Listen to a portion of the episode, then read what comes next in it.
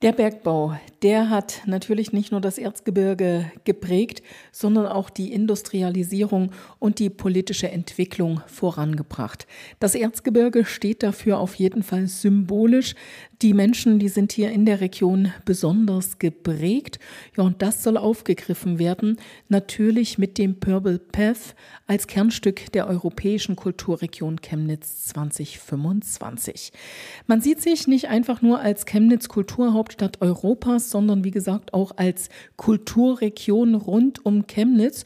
Und deshalb wundert es auch kaum, dass die Stadt Aue-Bad Schlema am vergangenen Freitag Gastgeber für ein erstes großes Event war für den sogenannten Makers Day. Und da sind nicht nur verschiedene Kunstprojekte vorgestellt worden, sondern natürlich auch dieser berühmte lilafarbene Weg. Deshalb jetzt die erste Frage an Alexander Ochs. Wenn ich lila Farben sage und in Aue Bad Schlema bin, dann denke ich zuerst an Fußball, aber ich glaube, das geht mit dem lila Weg viel, viel weiter noch. Naja, bei euch spielt sie natürlich eine ganz große Rolle. Sie spielt aber auch in Ehrenfriedersdorf mit den Krokuswiesen eine Rolle. Sie spielt eine Rolle mit dem Amethysten, äh, der in Geier und Umgebung gewachsen ist und wovon es tolle Ausstellungen gab und geben wird im Rahmen des Purple Pass eine Schenkung äh, an das Museum in Wolkenburg. Äh, und Purple, Lila haben wir eben auch als Farben, liturgische Farben in den Kirchen als die Farbe der Hoffnung im Advent und des Aufbruchs und als die Farbe des Mitleidens, der Empathie und der Passion zur Passionszeit. So. Und das fasst eigentlich auch ganz gut das inhaltliche Thema äh, des Purple Pass zusammen, zusammen mit den Menschen und gemeinsam nach vorne. Was muss ich mir jetzt vorstellen? Also das heißt, das wird ein Erlebnisweg oder es wird ein Kunstweg? Wie muss ich mir das vorstellen? Also ist ein Weg ist ein Weg und wir können uns den Weg selbst noch nicht vorstellen, weil wir diesen Weg gemeinsam gehen müssen. Und das heißt, wir fangen jetzt an und gehen diesen Weg bis 2025.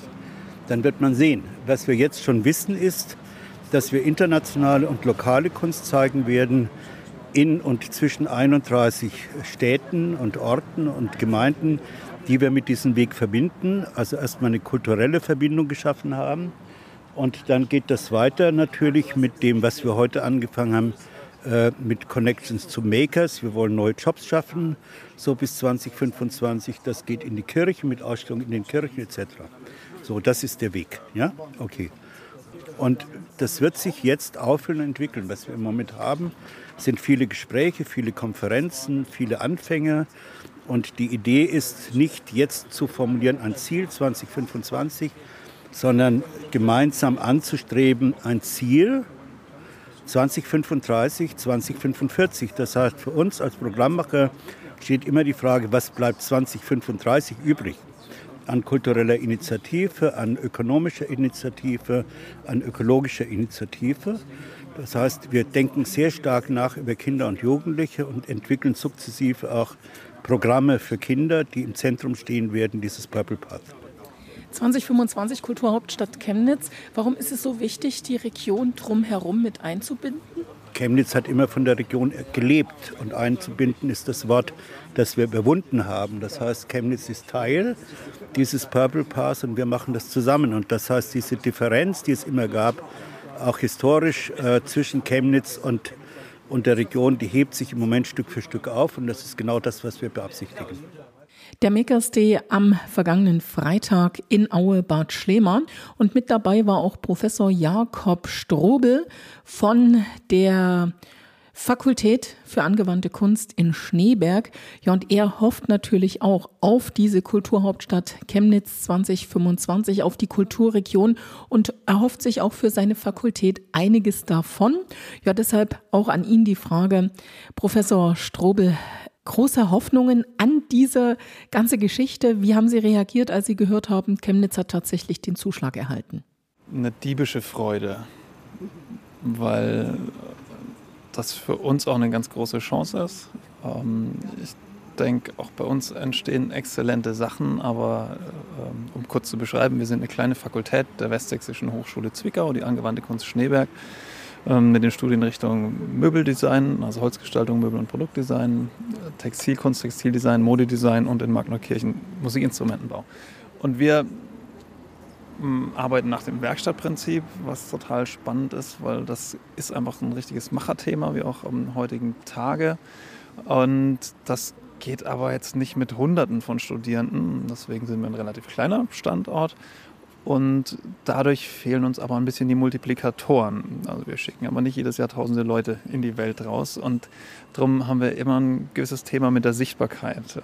Und jetzt witter ich da die große Chance, dass wir einfach ähm, noch mehr und noch internationaler zeigen können, was wir machen und uns untereinander auch noch besser vernetzen können in der Region, aber auch Kontakte suchen können.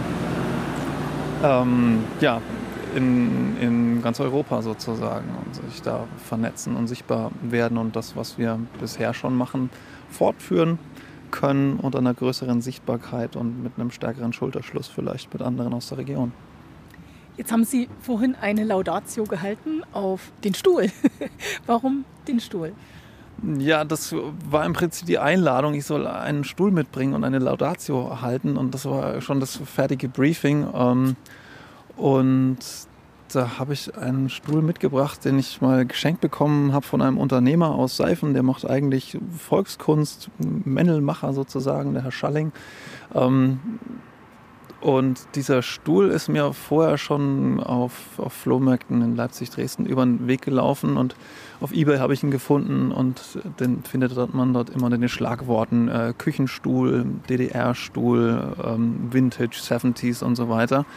Ähm, aber designgeschichtlich findet man überhaupt keine Informationen dazu, nach meiner Auffassung. Und das hat eben meine Laudatio auch beinhaltet, hat der das Zeug eigentlich zu einem zu einem Designklassiker oder gehört vielleicht in die Kategorie Supernormal, eine Bezeichnung, die ähm, von einer Ausstellung, die 2006 zum ersten Mal in Tokio gezeigt worden ist, abgeleitet ist. Naoto Fukasawa und Jasper Morrison haben die kuratiert und da wurden Produkte, so Alltagsprodukte versammelt, die jeder irgendwie kennt und, und viele lieben, aber die Autoren, Autorinnen, Designer, Designerinnen sind oft unbekannt oder es halt, handelt sich eben über um so Klassiker wie Bialetti, ähm, Espresso-Kocher und so weiter. Und mein Blick auf diesen Stuhl ist, dass es genau so ein Ding ist und dass er so gewöhnlich ist und so äh, sich irgendwie so ins Alltagsbewusstsein eingeschlichen hat in der, in der DDR, dass er keine Aufmerksamkeit bekommt. Und deswegen habe ich auch weder im Grassi-Museum noch in anderen Museen jeweils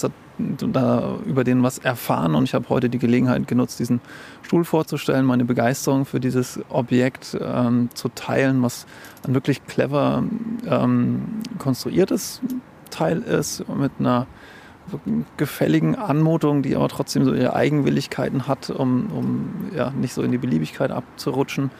Und da habe ich heute den Tag genutzt, um ein bisschen Feedback einzusammeln, wer darüber was weiß, was erzählen kann. Und da habe ich jetzt auch in, den letzten, in der letzten halben Stunde während der Mittagspause total schönes Feedback bekommen und Tipps bekommen, wo der eventuell gefertigt worden ist und Anekdoten gehört, wie der, welche Rolle der in der Kindheit gespielt hat von, von Menschen. Ja. Jetzt lassen Sie uns noch ganz kurz über dieses verbindende Element äh, sprechen, nämlich diesen lila-farbenen Weg oder den lila-violetten Weg. Was verbinden Sie mit der Farbe lila?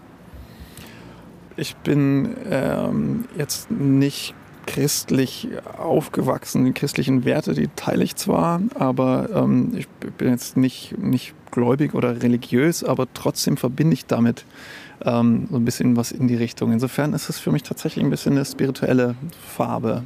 Und ansonsten mag ich es sehr gerne mit so, einem, mit einem Safran zusammen. Einfach aus ästhetischen Gründen. Ja. Peggy Kreller vom Regionalmanagement Erzgebirge war natürlich mit dabei bei diesem Mickerstee und auch sie hat große Erwartungen an die Kulturhauptstadt, an die Kulturregion rund um Chemnitz 2025. Also das Schöne war ja heute, dass äh, Herr Kalscheid das, glaube ich, auch gesagt hatte, wir sind Chemnitz. Und diesen Gedanken, dass halt die Region stark wird, das versuchen wir ja auch schon seit längerem ähm, über im Erzgebirge erstmal, dass dann über den Tellerrand der eigenen Stadt oder Gemeinde geguckt wird. Und genau das brauchen wir halt auch nochmal über den Erzgebirgskreis hinaus mit Chemnitz gemeinsam und den anderen Umlandregionen. Ähm, nur so haben wir eine Chance, auch wahrgenommen zu werden. Und das ist genau der richtige Schritt. Und deswegen sind alle angesteckt und begeistert und gehen diesen Weg auch sehr gern mit. Also das heißt, Kulturhauptstadt Chemnitz 2025, das strahlt nicht nur ins Erzgebirge, sondern das Erzgebirge ist einfach Teil davon.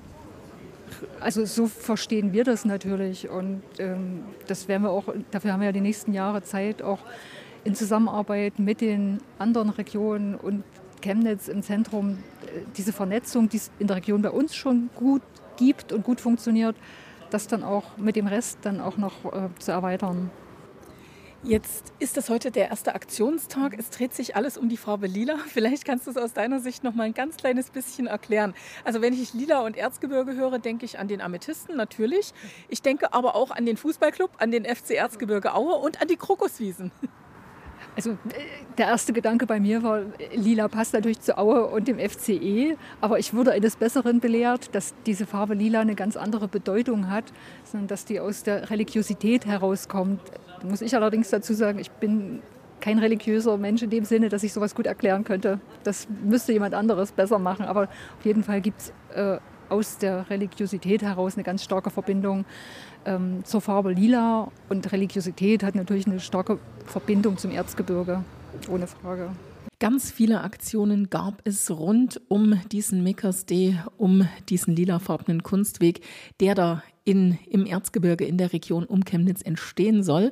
Ja, und mit dabei war auch der FAB-Bus und da bin ich einfach mal reingegangen und habe gefragt, was es denn hier eigentlich alles so Schönes zu entdecken gibt. Hallo und herzlich willkommen im Fabmobil. Ähm, das Fabrication Laboratory sind wir und zwar mobil, also Fabmobil und sind eigentlich ein Makerspace auf Rollen und äh, fahren vor allen Dingen in der Lausitz und Oberlausitz und ja, fahren da strukturschwache Gegenden an und zeigen Kids, die eher einen schwierigen Zugang haben zu diesen Technologien, weil einfach Verortung schwierig ist. Ähm, diese Technologien, 3D-Drucker sieht man hier gerade oder das hört man eigentlich gerade hier total toll, dass die ganzen Maschinen hier arbeiten. Und wir haben in unserem Bus eigentlich alle Zukunftstechnologien, die man sich so vorstellen kann. Von der VR-Brille über den Lasercutter, 3D-Drucker, ähm, Vakuumumformer, alles da, Roboterarm. Und ähm, ja, wir zeigen vor allen Dingen Kids und Jugendlichen, ähm, ja, wie diese Technologien funktionieren. Und unser Fokus liegt eigentlich vor allen Dingen auf, auf dem Machen. Also wir wollen, dass man an diese Geräte ran kann und was selber machen kann, was man sich auch vielleicht als kleines Goodie mitnehmen kann, um ja, einfach einen Zugang zu diesen Technologien zu haben. Und machen natürlich auch ein bisschen äh, mediale Bildung, nicht? Also der YouTube äh, ist eine super Wissensressource. Und ähm, so viel im Internet außer Computerspiele und alles können die Kids eigentlich erleben und sich selber beibringen. Und diese Befähigung versuchen wir hier zu kommunizieren. Und ja, eigentlich vielleicht auch den Kids ein bisschen diese Motivation zu geben, dass sie auch in ihrem Dorf oder in ihrer kleinen Stadt vielleicht ihr eigenes, ihren eigenen Makerspace gründen und ähm, ja, versuchen da zu unterstützen, wo es geht. Tom, jetzt hattest du schon von einem 3D-Laserdrucker gesprochen. Was macht denn der ganz genau? Also so eine richtige Vorstellung habe ich immer noch nicht. Okay, also es ist ein 3D-Drucker normal. Der Laser ist noch ein anderes Gerät, was wir hier haben. Und der 3D-Drucker, der kann hier in unserem Fall PLA, also einen Kunststoff, ähm, verdrucken. Und wir können hier jetzt sehen eigentlich, dass hier kleine Vasen gedruckt werden, so als äh, Demo, damit die Leute, die hier sich gerade den Bus anschauen, auch sehen. Also drucken ist, ist, sehr witzig formuliert, weil das wird natürlich so ein bisschen schichtweise aufgetragen. Genau, also man hat im Endeffekt ein 3D-Modell, das man auf verschiedenste Art und Weisen natürlich erstellen kann. Und dieses Modell ja, lädt man dann in eine Slicer-Software, so nennt sich die, äh, und dann wird das Modell in diese Schichten geschnitten. Das kann ich alles kalibrieren und einstellen, wie ich das möchte. Und dann äh, wird mein Modell Schicht für Schicht äh, in einem gewissen Zeitraum, das ist immer abhängig, wie groß natürlich das Modell ist und äh, wie kompliziert das ist. Und dann wird das gedruckt und äh, dauert seine Zeit. Warum eigentlich drucken? Naja, also die Bewegung im Endeffekt ist ähnlich ja wie so ein Druckkopf äh, von einem normalen ja, Tintenstrahldrucker. Ähm, nur, dass wir aber noch eine weitere Achse haben, nämlich die Z-Achse, die nach oben geht und so entsprechend äh, statt nur in der Ebene zu arbeiten, natürlich auch nach oben alles aufschichten können und so halt auch dreidimensionale Objekte anstatt nur auf einem Papier irgendwas zu drucken machen können. Jetzt hast du schon gesagt, also das sind kleine Vasen, ja. sozusagen Dekomittel. Wo kann man das noch einsetzen? Oh, der, die Einsatzbereiche sind total vielseitig. Nicht? Es geht, fängt an eigentlich mit so ganz Alltagssachen wie halt irgendwie, ich habe meine Fernbedienung oder so, da ist hinten die Batterieklappe abgebrochen und ich könnte mir jetzt dafür ein Ersatzteil drucken und müsste mir keine neue Fernbedienung kaufen.